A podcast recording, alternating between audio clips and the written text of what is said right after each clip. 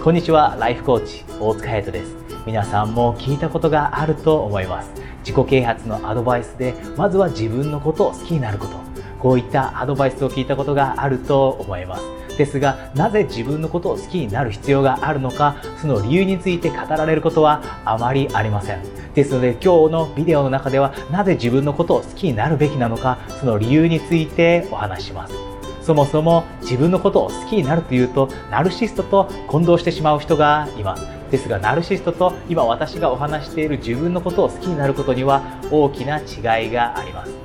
ナルシストは自己満足のために自分が満足するために自分のことを好きになります。ですが今私がお話している自分のことを好きになることというのは人のためです。周りの人のためです。この大きな違いにまずは気づいてください。ではどうして自分のことを好きになる必要があるのでしょうか？今日は2つの大切な理由についてお話しします。まず1つ目が周りの人のことを助けてあげられるようになるためです。皆さんも飛行機に乗った時に緊急時にはまずはお子さんにマスクをつけるのではなくて自分にマスクをつけるように酸素マスクをつけるようにこういったアナウンスがあるのを知っていると思います。これは自分がしっかりしていなければ周りの人を助けることができないという観点から来るものです。つまり皆さんが自分のことをしっかりと好きになれなければ自分に余裕がなくなってしまって周りの人を助けてあげることができなくなってしまいます。周りの人よりも自分のことを優先しようと思ってしまいがちになる。だからこそしっかりと自分のことを好きになってあげる必要があるということです。そして2つ目の理由私の考える2つ目の理由は周りの人と素晴らしい関係を築くためです。友人関係であっても家族関係であっても恋愛関係であっても本来皆さんがするべきことはその関係を通して愛を与えてあげることです。ですが皆さんが自分のことを好きではないつまり自分のことを愛していないというのであれば皆さんはその関係において愛を与えてあげるのではなくて愛をもらいに行ってしまいます。この状況が長続きしてしまうとその関係が崩れてしまうようになります。友人関係そして恋愛関係が崩れてしまうようになります。